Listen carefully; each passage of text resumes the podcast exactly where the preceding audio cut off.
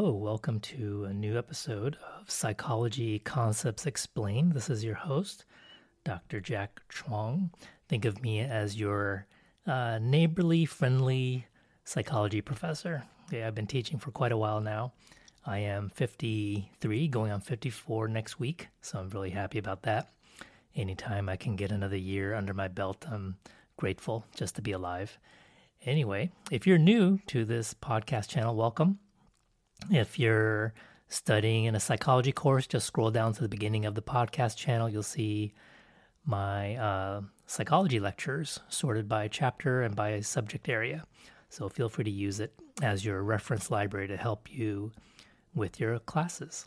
For everyone else who's just casually enjoying the topic of psychology, a lot of my uh, podcasts are related to supporting students in their pursuit of a psychology career, but also about current events as well. And I think going forward, and I'm just tinkering here, so each week I may change the format a little bit. And I think what I'll do instead of separating these things in each podcast, if I have a central topic like today, I'll spend the first, maybe third, just talking about what's going on in current events and my thoughts on it, as well as answer listener questions. And I'm going to try to improve on my speech in the podcast because I noticed that when I am editing the written transcripts, and I'm using an app called Otter, like the animal, to basically transcribe my live recording. I'm looking at it right now. I noticed that I use a lot of these ums and and actually and also right just to, they're little fillers. And i'm going to try to be more comfortable with pausing and not feeling the need to always fill up empty space. Because i think sometimes pausing is not a bad thing. It allows the listener maybe to think about something. It's not dead air. It's not necessarily a negative thing. And if i pause too long I don't know, was that too long? Then I can always edit that out as well. Okay, so what's going on this week? And for my international listeners, I know you're watching a lot of American news. There's always the pandemic. That's just something that's always there. Uh, my wife and I recently got our first COVID vaccine shot from Moderna, and we're very happy about that. Very little side effects, just a sore arm for a couple days. My wife's arm was more sore for longer, but that was really about it. Uh, pretty mild, definitely worth it. And I was sad to read that a lot of people who are reluctant or who are basically going to reject the opportunity to take the vaccine shot happen to line up politically based on their political persuasion. So those who tend to vote Democrat or identify themselves as Democratic, a larger percentage of them are more willing to take the vaccine. But a majority, like 50 to 60%, depending on the state, I think in the state of Texas it was 60% of those who identify themselves as conservative or Republican answered the poll question that they're reluctant, hesitant, or won't take the vaccine. I wish the data collectors would separate that, that out a little bit more cleanly because you can't just clump together reluctant, hesitant, and won't in the same question. So I'm not sure if they're just adding together the various percentages and those are three different answers. But you see what I mean? Because someone is hesitant doesn't mean they won't take it. But someone who answers, I definitely won't take it, is I would like to know exactly what that number is. Maybe it's 30%. Okay. So I think, um, frankly, for the past week, I was emotionally very down. So that's one thing I don't mind sharing. Just uh, watching and reading stories and video clips of Asians and Asian Americans being attacked, yelled at, cursed at, um, physically harmed it's uh, very disheartening and it makes me very, very angry. And that's not a place that I like to be emotionally because it feels a bit helpless. I can attend a rally, I can speak up on social media, I can record a podcast about it like I did last time, but uh, it's something that a lot of people who are in a minority status in America have to think about. There is this constant anxiety or fear or sense of risk just by living your life, going to get groceries.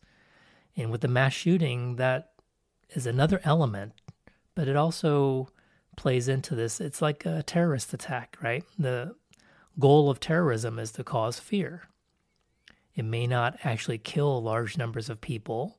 Your odds of being killed by, let's say, a mass shooter is statistically very low, but the fear generated by these events are very high. And it's possible to experience vicarious trauma. You don't have to be directly in that space. And during the 9 11 event in the United States, many people suffered post traumatic stress who were not on the ground in New York or at the Pentagon or in, in other places where um, these events occurred. So I tell my wife, who's follow, you know, I told you that she's Burmese, she's from Myanmar, and she's following the coup and connecting with our acquaintances and friends over there almost on a daily basis. And I'm telling her, try not to watch a lot of those videos of shootings and atrocities, you're not obligated to do that to feel like you're being a caring person over what's happening over there. You kind of know what's happening. You don't have to actually watch the video where someone is beaten or someone is shot. Um, it can really cause her to have symptoms of post traumatic stress. And uh, so this this is just weighing me down. And and today, luckily, you know, the past couple days, I caught up on my grading with my classes, so I feel as if, uh, and the weather's improved a bit. There's actually sunshine, and for whatever reason, I just feel better today. Feel a bit more hopeful. Feel like I want to channel that anger into just being more productive. So that's where I am now. Hopefully, I can keep that going in the right direction. But um, there are times where I feel like, what's the point? You know, not not okay. I don't want to make it sound like I'm that desperate. Um, what I mean by what's the point is that I give up on hope that things will turn around. I kept thinking about what life was like when I was a teenager in the 1980s graduating high school around 85, graduating college around 89, what life was like in the United States for me compared to how it is now, uh, 40 years later. And frankly, I, I don't see much of a difference.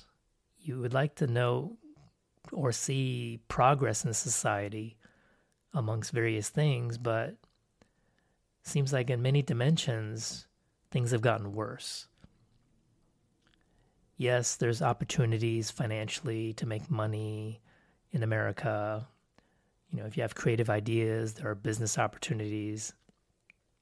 Sure, of course. We're a first world country. There are a lot of economic opportunities here. That's why people come here from other places that are experiencing conflict or poverty, extreme poverty, right?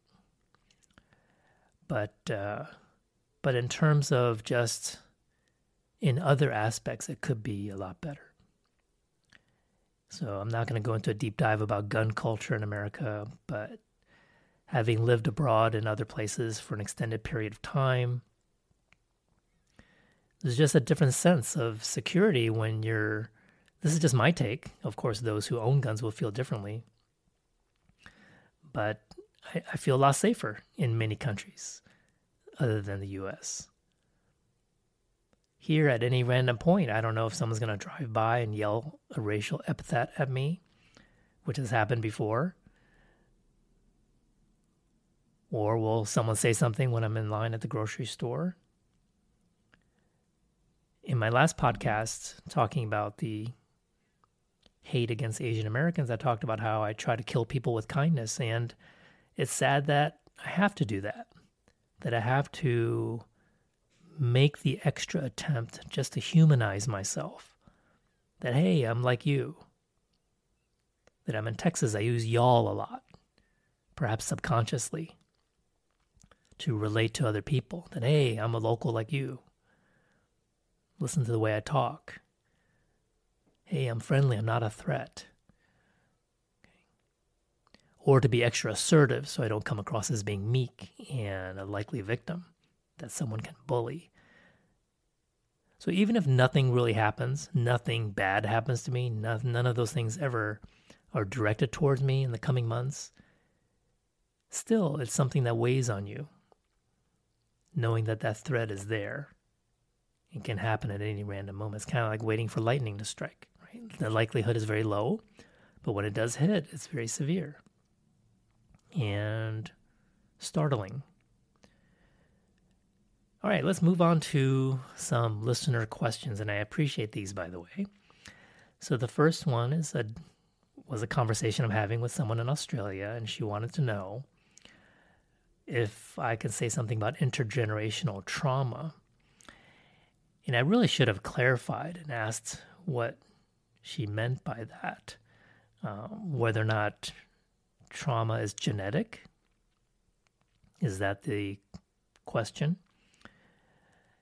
It's quite possible. I think someone uh, we know that when a mother is pregnant, a woman is pregnant, that during the time of pregnancy, if she experiences a high level of stress, then the increased cortisol levels could be passed down to the fetus.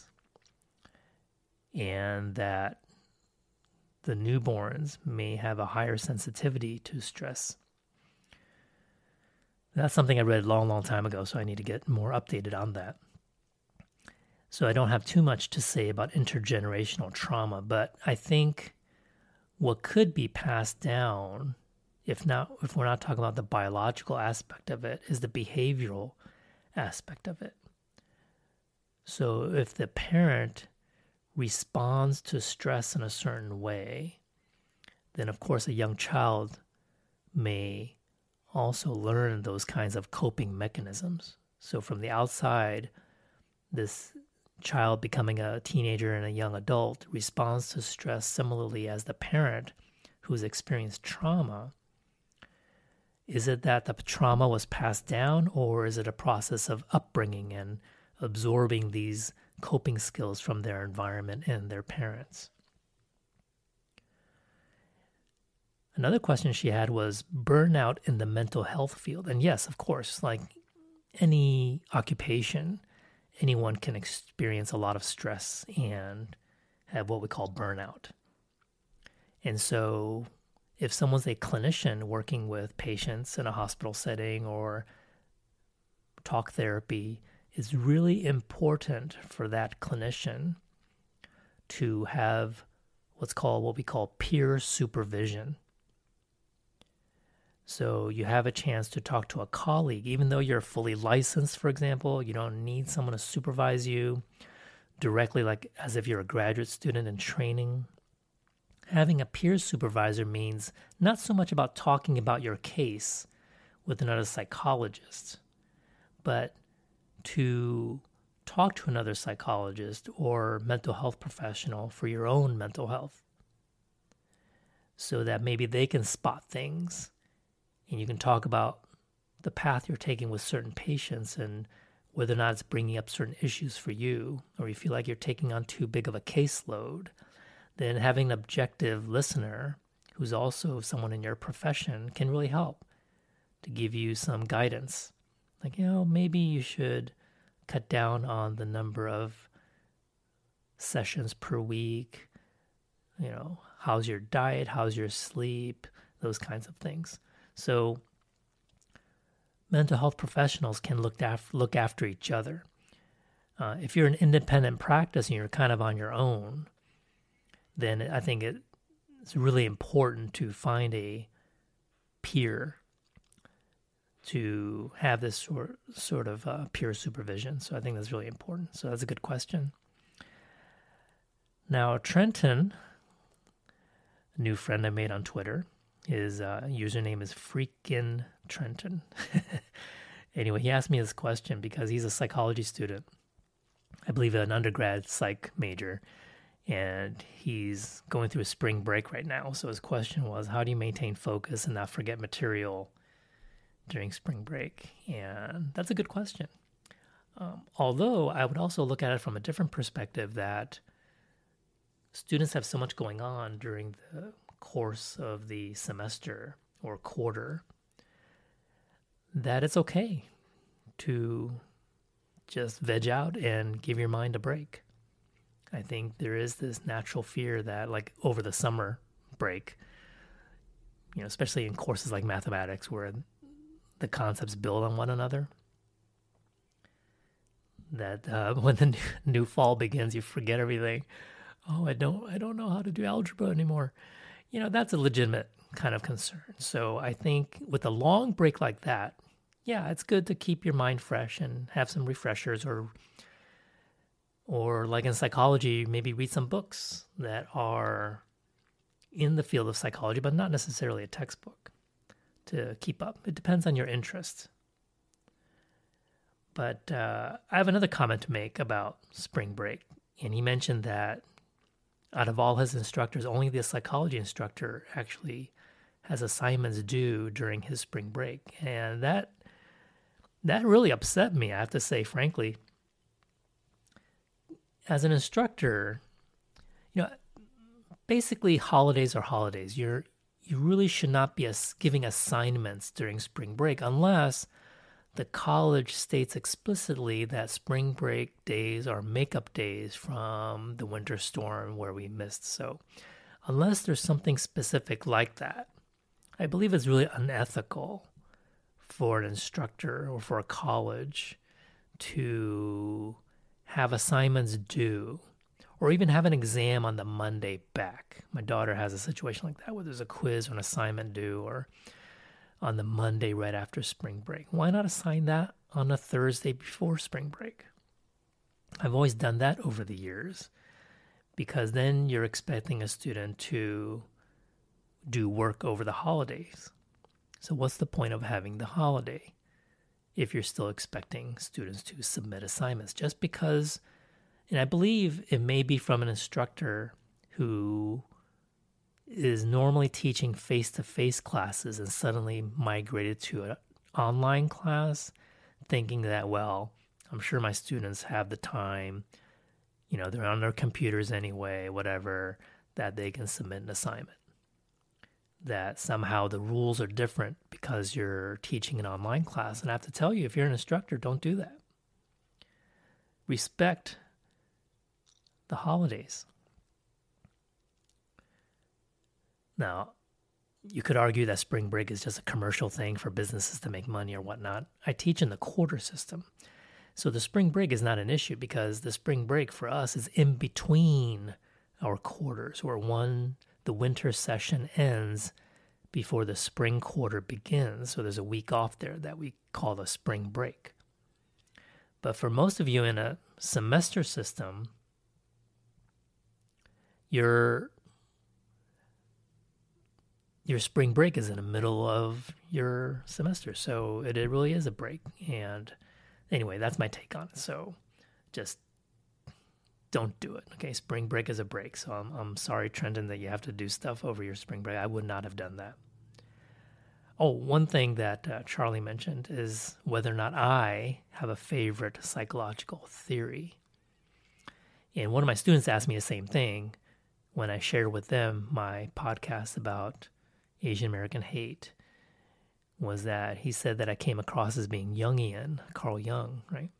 And I thought that was interesting. I never really thought about it that way. Um, I think the way I view behavior is a bit eclectic. You may have heard that term referred to therapists who are eclectic, meaning that we don't just rely on one particular theoretical perspective. Like we're not just Freudian, we're not just Rogerian, not just Skinnerian. So for me, though, a lot of times when I look at behavior, I do look at incentives. So I'm looking at reinforcements. I am looking at, at it through the lens of behaviorism or as a behaviorist. But I also look at things through the cognitive perspective. What are one's thinking patterns? How does one make judgments of other people? I love social psychology, so I look at the person in the context. How is the situation affecting one's individual behavior and their choices, and their thinking and their stereotyping or prejudice? I'm also a Freudian because I believe that our we do have past experiences that influences our present, past trauma, that we experience denial or minimize severe events and think of as no big deal. We rationalize. Those are all Freudian concepts. So it's hard to say whether or not I have a favorite. Um, I feel like I use all of these like tool belts of a handyman. anyway, okay, let's take a short break. And then after the break, um, we'll go ahead and cover the topic of the day.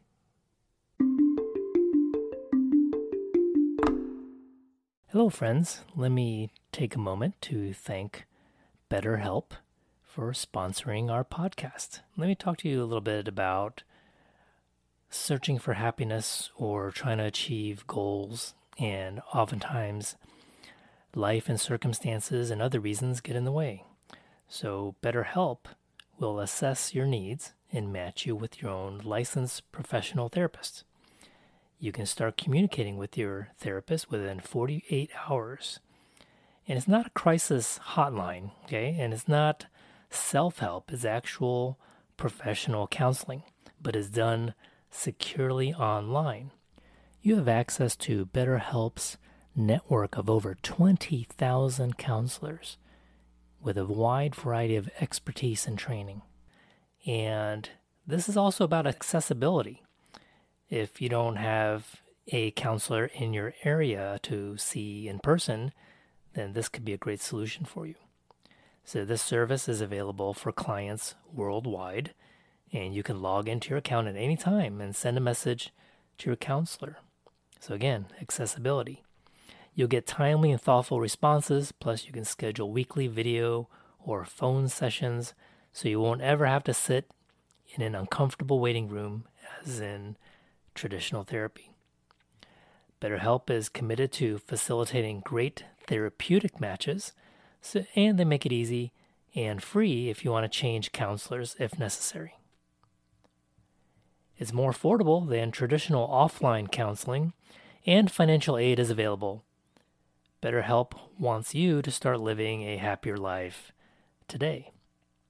So visit betterhelp.com. That's better H-E-L-P dot com slash psych explained and join the over 1 million people who are taking charge of their mental health with the help of experienced mental health professionals. And there's a special offer for my Psychology Concepts Explained listeners. You can get 10% off your first month at betterhelp.com slash psych explained. You can see the link in the show notes. Thanks again to BetterHelp for sponsoring this episode of Psychology Concepts Explained.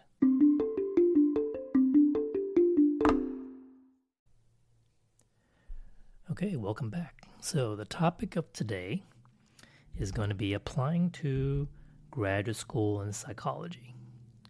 So, uh, I'm going to assume that You've already made that decision. You've thought about the reason behind getting a master's degree or a PhD, doctoral degree, and you know the difference between the two.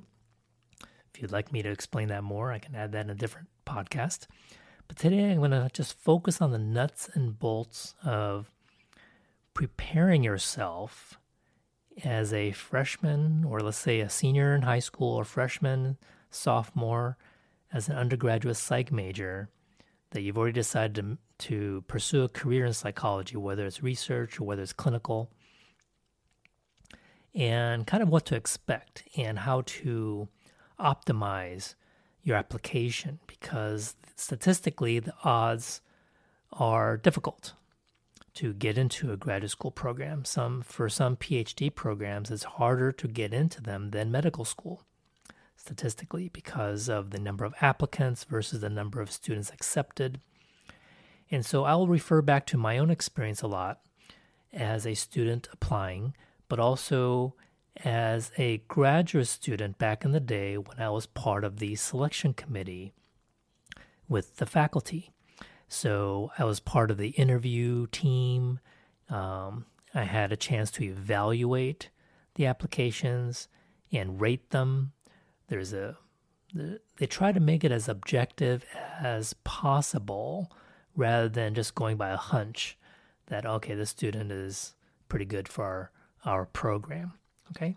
So if this is your first if you haven't really thought this far ahead what you should do actually and you're better off uh, you're you're better off now than when I was applying because back in the late 80s and I graduated in 89 and I started graduate graduate school in 1990 back then you pretty much had to call the graduate schools that you're interested in and have them mail you a, an application packet where it has their school catalog and application and and all the requirements that they're looking for and then you mail it in.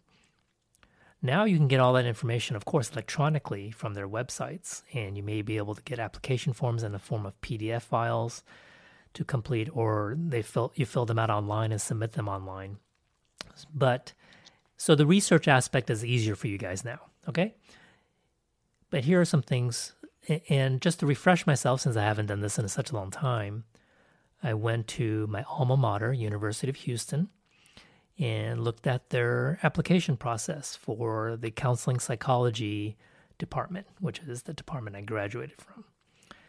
And here are some typical things. So, some of these are going to be universal, but, and of course, for my international listeners, I'm talking about the United States. So the process will definitely be different if you're in a different country, if you're applying to somewhere in Norway or Singapore. Versus, but in the United States, each school and each department may have differences in their requirements. So I'm trying to give you the big picture here and a strategy rather than to say, okay, rather than to be too finely detailed in my advice about applying for graduate school. Okay, so this is going to apply, speaking of applying, to whether or not you're pursuing a master's degree or a PhD. And remember, of course, with a master's program, the assumption is that you've completed a bachelor's degree. For a doctoral program, this is a little bit different. It depends. You can apply once you've earned your master's, or with some programs, you enter in with a bachelor's degree and the assumption is that you work on your master's degree. It's lumped together. It's a combined master's PhD program. Okay. So let's say you're uh, 21, you graduated with a four year degree, a bachelor's degree in psychology, or, or could be any major really. And then you want to pursue a doctorate degree. And you may, once you're in, you may have classmates who are older than you who have master's degrees but it will take them a lot fewer years to complete their PhD than you because you're starting from scratch, so to speak. So here are some typical requirements that you're going to need for your application. Of course, your grade point average, your GPA on a 0 to 4 scale. Also, your GPA within your major. So, assuming that you're a major in psychology, then hopefully your GPA in your field in psychology is higher than the other. Now, let me just make a point here that the GPA isn't everything. You don't need a 4.0. When I was on a selection committee, we've rejected students. First of all, out of all the, say, over 100 applicants, we would choose 30 for the PhD program to interview and then accept maybe 10 to 12. For the master's program, is larger, you have more students. Um, so it, it is about the complete application. It's not just one part of it. GPA, of course, is one part of it. But what I'm trying to tell you is that we've rejected students who had a 4.0 GPA. It's not everything. But you do want to maintain a relatively high major GPA because that's an expression of your passion, of your interest. So your grade should be better there, unless, of course, you're 4.0 in everything. But for example, my overall GPA was only a 3.2. Well, I say only, okay, I'm not trying to put down people who had less than that. But we've also accepted students, again, reversing roles here, who had a 3.0 GPA. But many colleges will list a minimum, so a, minim- a minimum bar. Uh, so you don't want your GPA to be alarmingly low, where you're automatically disqualified from consideration of the rest of your application. So you do want to maintain as high a GPA as possible, but again, it's not everything. Next is the GRE, that's a graduate record exam. The GRE general test is very similar to the SATs. And the idea is that there's an analytical section and all that. Um, it's a, just a standardized test. But because of COVID, I've seen many large universities actually abandon that as part of the requirement. So you want to do that, check that out ahead of time. For psychology majors, you also have a GRE subject test. Now, to prepare for that is basically to and you can get manuals on and study guides, but you'll see that it's pretty much your introductory to psych course material. It's very similar. A lot of broad concepts about research, the fundamentals about cognitive science, uh, social psychology, and so forth. Um, of course, you know, disorders, and these are subjects that are normally covered in a intro to psychology class. In fact, one of my listeners, who I've uh, messaged quite a bit and who's the only one to actually donate $3 for a coffee, thank you, he said that, you know, he was taking the MCAT exam for medical school and they have a behavioral science component. And he was using my psychology lectures to help him understand concepts for that section. All right, so you have the application form. And again, the GRE, you know, same philosophy as the GPA. You want it to be in the ballpark, you want to get it as high as possible, but it's only one subset of your application, it's not everything.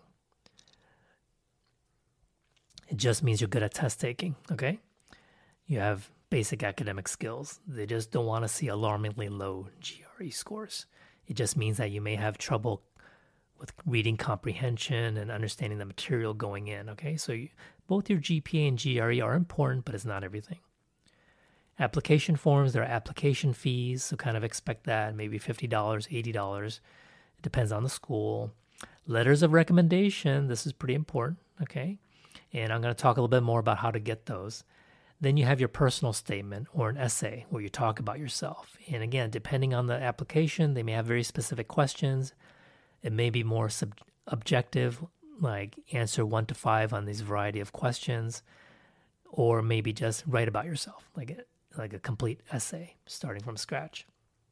And I have some very specific advice about that going forward. So at the University of Houston, what they did, and I assume that all universities do this, is that they have a chart, a scoring system, where each of those above things that I've mentioned can be ranked on, like, say, a 0 to 10 scale. So let's say that your GPA, depending on the score, would earn a 0 to 10 score, right? So that's objective. Let's say from a 3.75 to a 4.0 is scored a 10, 3.5 to 3.74 scored a 9, and so forth, okay? Same thing with the GRE, okay? With it, depending on the range, you get a score of, say, a rating from 1 to 10. Your letters of recommendation will Depending on the strength, that's a little bit more subjective, but if they're very strong, it's going to get a higher score. And as well as your personal essay. Okay. And they're weighted. And like I said before, the next step is once you've made it through the first cut, the second cut is usually an in person interview. And then maybe a third of those interviewed would be admitted. So, again, at the University of Houston, when I was applying, it was 30 got interviewed and then um, 10 to 12 were admitted. Now, as a student applying to schools, one common question would be well, how many schools should I apply to? Well, okay, uh, I'll get to that in a moment. Let me, let me just say that um, this is what you need. A, we're taking a deep dive here on how to prepare. what you need to do is work backwards. Whether or not you want a master's or PhD, clinical or research, social psych, health psychology, industrial organizational psychology, whether you want a PhD or a PsyD degree, once you kind of have a rough idea, what you want to do is to interview people, graduate students and professionals who are in those fields. Not necessarily to find a mentor, but just to see if they're open to talking to you about their career, whether they're happy in their career, whether they find it challenging, and what are kinds of things they would recommend that you should do as an undergraduate student to improve your chances of getting in. They can give you a sort of a lay of the field that they're in. Okay, so you can do that kind of research. Um, and trust me, clinicians and psychologists and professors they enjoy getting that. If they if they don't respond positively to requests like that, then find someone else. Because I believe all professionals should be really open to someone who is interested in their career field. Just hope you don't find someone who's very disgruntled and unhappy. Then it's a real downer. Um, okay, so as an undergraduate, you should join the American Psychological Association, become a member. Then you can learn about the different divisions, which are the different uh, specific fields, and you can join them as well. It's worth the investment to be a member and to go to conventions. The APA convention is once a year, usually in the fall before the fall quarter or semester begins, and is usually in a very cool city. Of course, in the year 2020, it was virtual, but hopefully for 2021, it will be. I have to look at the uh, website. I forgot where it was going to be, but a lot of times it's in DC, um, Chicago, San Francisco. One time it was in Hawaii. So in the past, when I was a full time instructor with a real office and all that, in in-person classes where I bore my students with. No, I'm just kidding. I would just tell a lot of stories, and I really enjoyed that. We would make a trip out of that every year. We would take our daughter to San Francisco. We went to a San Francisco and we went to one in Honolulu. That was awesome. And you would see that the convention is so huge that you would see psychologists all over the place in that particular town because we have the free uh, bag that comes with the convention. So we go to the beach, and there they are, psychologists, you know, with, with, their, with their bags. We would go hiking, up, more psychologists. So they would just pretty much take over the town they're in. Okay, so you want to join APA. Join Psi Chi if you can. It's the Psychology Honor Society. Psi, P S I, Chi as in C H I, the Greek words. Okay, so you want to be part of that. You want to be um, if there's a separate honors program for psych majors at your college, you want to be a part of that. Okay, these are just the sort of the normal things that you want to do. Hopefully, you don't see it as just padding your resume, but actually be engaged in what these organizations can do. If you're passionate about psychology, you would want to be a part, to be around others who are just as passionate as you are. Okay? All right. And as an undergrad, start thinking about what specific field of psychology you don't you want to enter into. So hopefully by your junior year, you kind of know that oh, I want to be a clinician, I want to be a researcher, I want to become a professor. You know, these kinds of uh, you don't want to wait too late and during the application process just haphazardly choose a specialty because that's a huge commitment. So by the time you graduate and you're not sure, just get a job and work for a bit. Put it off for a year and then volunteer in a hospital or in a clinic or as a research assistant. Then once you know, then apply. You don't want to just apply. And that was my mistake. I love social psych so much that, you know, I applied for social psych, but then I changed my mind midway through this doctoral program, which most people do not do. So I extended my graduate school life way too long when I switched from social to counseling. I don't regret it, but I ended up being an educator. So if if I had worked backwards and did a little bit more groundwork and research up front, I could have saved myself many, many years and dollars of my schooling to get to this point where I am now.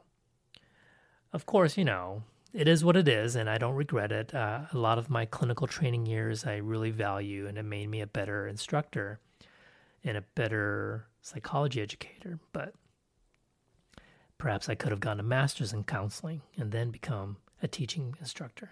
Okay. Anyway, so uh, for those of you who like, uh, but early on in your undergrad years, don't worry too much about cornering yourself in one area. Try to take a broad spectrum of psych classes and then narrow down your interests a little bit more. As an undergraduate student, try to become a research assistant, even if you have no interest in research or becoming a researcher. The fact is is that most master's and doctoral programs have a research requirement, a thesis or dissertation, so you want to be grounded in those skills. You want that to appear on your application and your resume.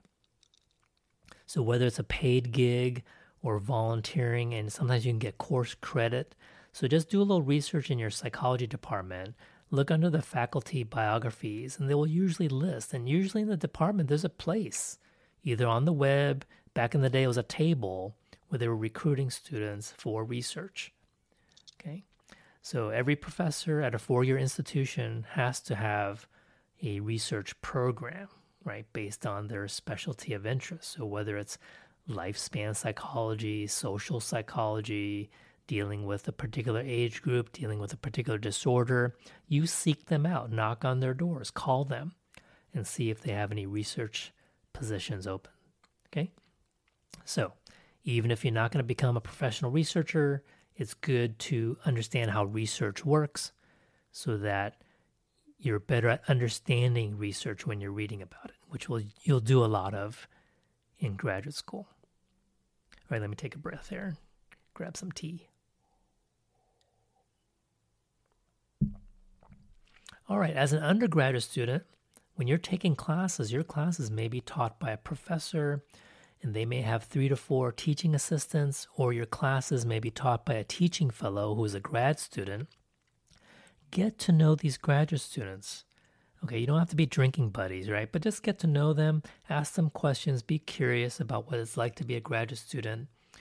What did they do as an undergrad to prepare for grad school?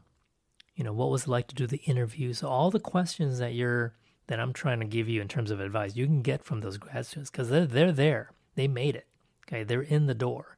So that's where you want to be. So talk to them. Be involved at your campus right as much as possible again with student organizations it doesn't all have to be related to psychology it could be related to the environment. It could be related to community activities. You know, whatever it is the college has to offer, have a diverse array of experiences. Play intramural sports. Explore different hobbies. Travel when you have time off. So join these student clubs. Don't overdo it where you don't have time to study, but just have a wide range of experiences. Again, not just for resume padding. Don't be too strategic about it. Okay? But just explore the kinds of things that make you happy uh, and are fulfilling. Some classes are labeled service learning. See if your college has classes like that. In service learning, and sometimes it'll show up in a transcript under SL. So let's say there's an experimental psychology class, and they're all normal classes in the classroom and all that. Then some of them have a label SL service learning. And that means that that class will have a service learning project.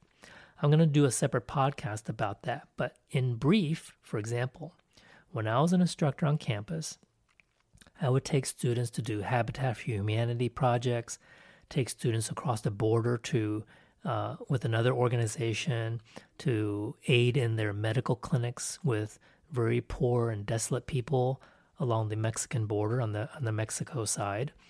Uh, we there was a horrible uh, set of hurricanes that went through Louisiana, New Orleans. Uh, you may remember Katrina. So post Katrina, for two years in a row, I brought students out in a caravan out there to help with other nonprofit organizations as volunteers for about a weekend or so. And then we drove back, and then what happens is that with service learning is that depending on the class, it could be a history class, government class, psychology, sociology, it doesn't really matter.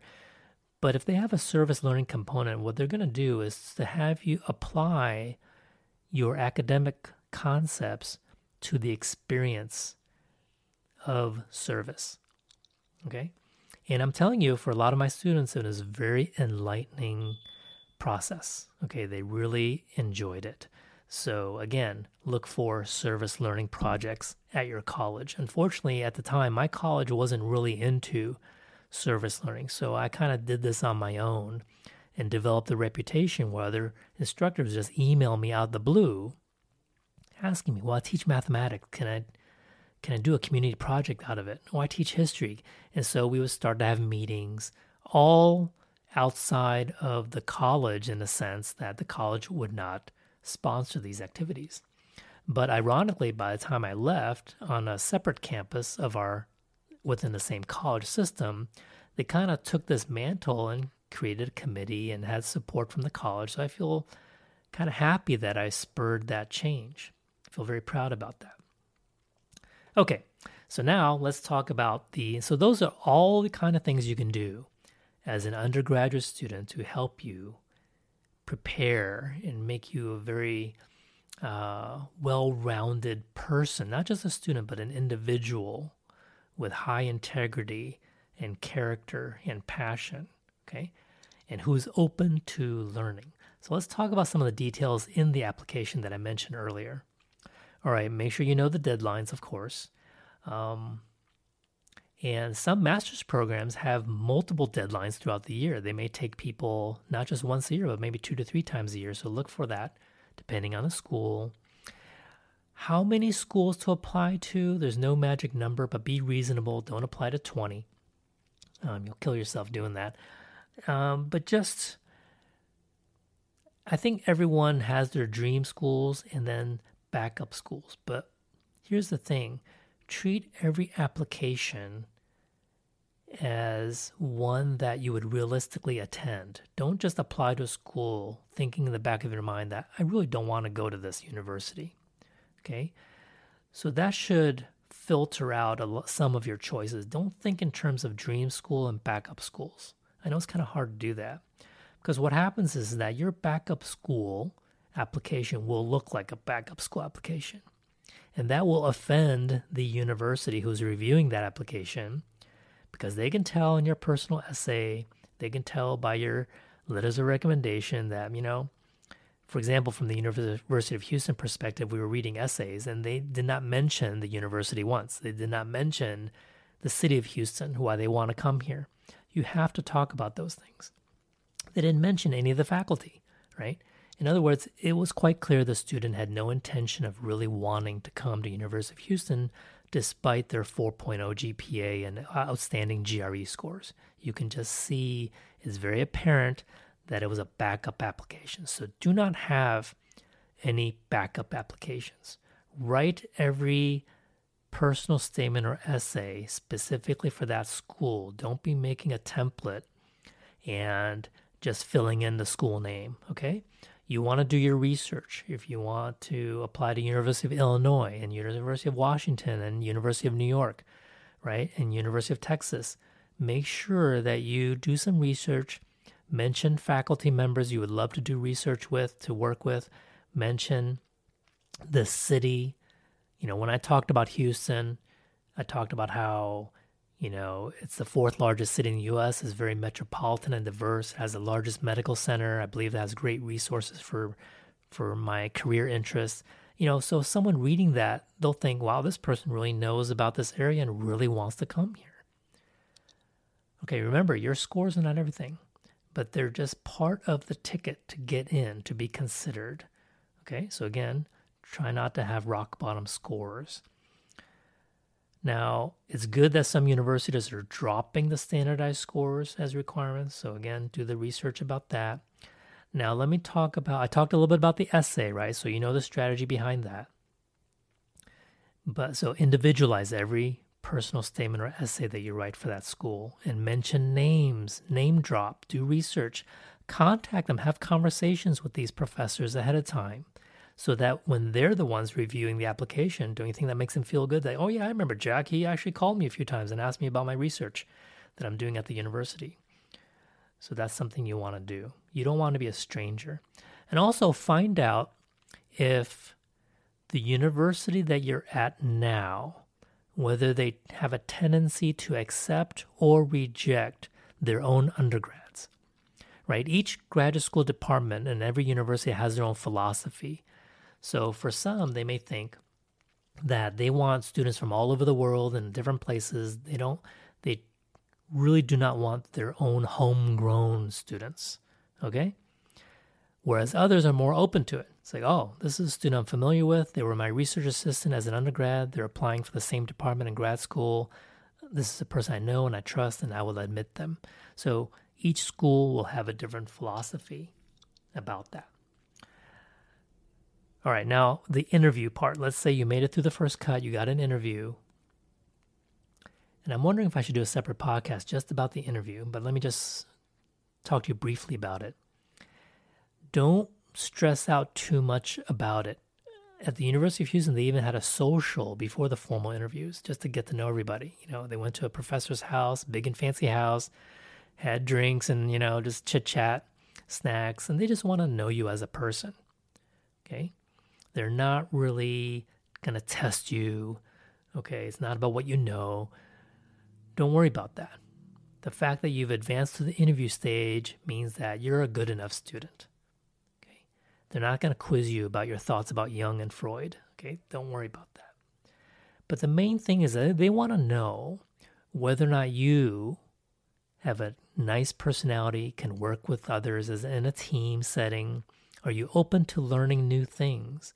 We've had applicants made it to the interview stage and they were very clear that they're a true Freudian, that that is the best model to understand people and the best model of therapy.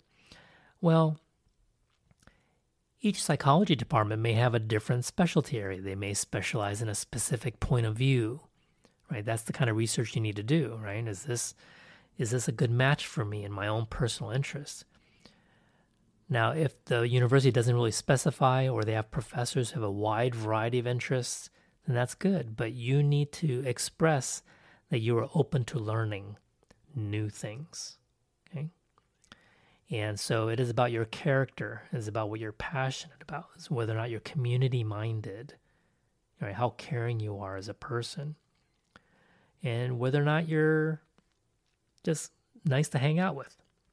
Okay, so in conclusion, and I have to tell you a, a really quick story. When I applied for my internship during my PhD program, and this is a, a 12 month internship that everyone in clinical and counseling psychology has to do, and it's paid very poorly, but it's paid, and you can apply to almost everywhere. So I applied to. I was in Texas at the time, right in Houston. I, I applied. I wanted to go West Coast. I wanted to meet people, go to the beach, right? So I applied to places in California, all up and down the coast, and Hawaii, and uh, in any case, I, I, I got accepted to the Los Angeles VA uh, the downtown outpatient clinic, and they only accepted three out of over 100 applicants. I, I was so happy. I was number four on the list. So one of the top three that that they called and said, "Hey, you got it." They said, "Oh, you're my second choice." I actually got accepted my first choice, so they passed, and then I was the one who got bumped up to that third position. So I felt very happy about that. Now, what I was getting at was that in terms of my interview performance, one of the psychologists and we got to see their notes. They let us see the notes. I'm not sure if they were really wanted to do that, but we got to see their comments based on the interview day from the different psychologists from the hospital. And I remember one psychologist, his name is Steve, he said one word, not just one word, but one of the words he used to describe me was sober. And we had a good laugh about that. I was like, what the heck does that mean that I'm sober? But I think I took that as a compliment. It just meant that maybe I was like a fresh, a breath of fresh air. I wasn't just, you know, overly rehearsed and stiff. You know, I was just very relaxed. I was just myself, and they liked that. Okay, so let's wrap up here.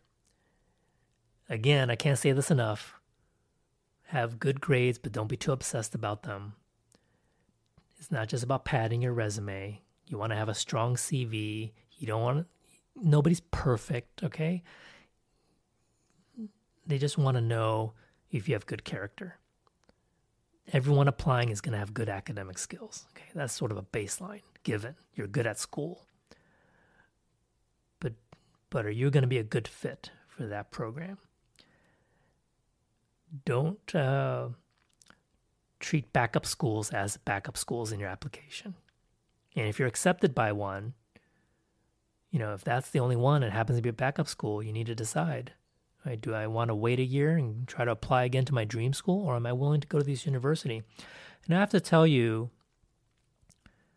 unless you're going to an Ivy League school or Stanford or or Berkeley or or Brown, you know, the name, the university name may not matter that much. It's what you make of it once you get your degree. You can become a well known author. You can become a great counseling psychologist. You can be uh, a leading member of your community, right? As an advocate. There's so much you can do. You just want to get that degree. Don't place so much emphasis on fame and the reputation of a school. It's not everything. Okay? So be prepared. Make yourself a good, strong candidate. Be prepared for the possibility of not being accepted to a school. And then, you know, and I can do another podcast about that what to do when you're not accepted or you don't get your dream school, don't get your dream job coming out of your degree. Okay? All you can do is just do the best you can. Okay, I think that's enough for the day. So I want to wish you the best of luck. Feel free to reach out to me if you have questions, if you're in this process of applying for graduate school and need some guidance. I can be another additional mentor if you want. That's outside of your normal circle of professional mentors. Okay, everybody, have a great day. I'll talk to you soon.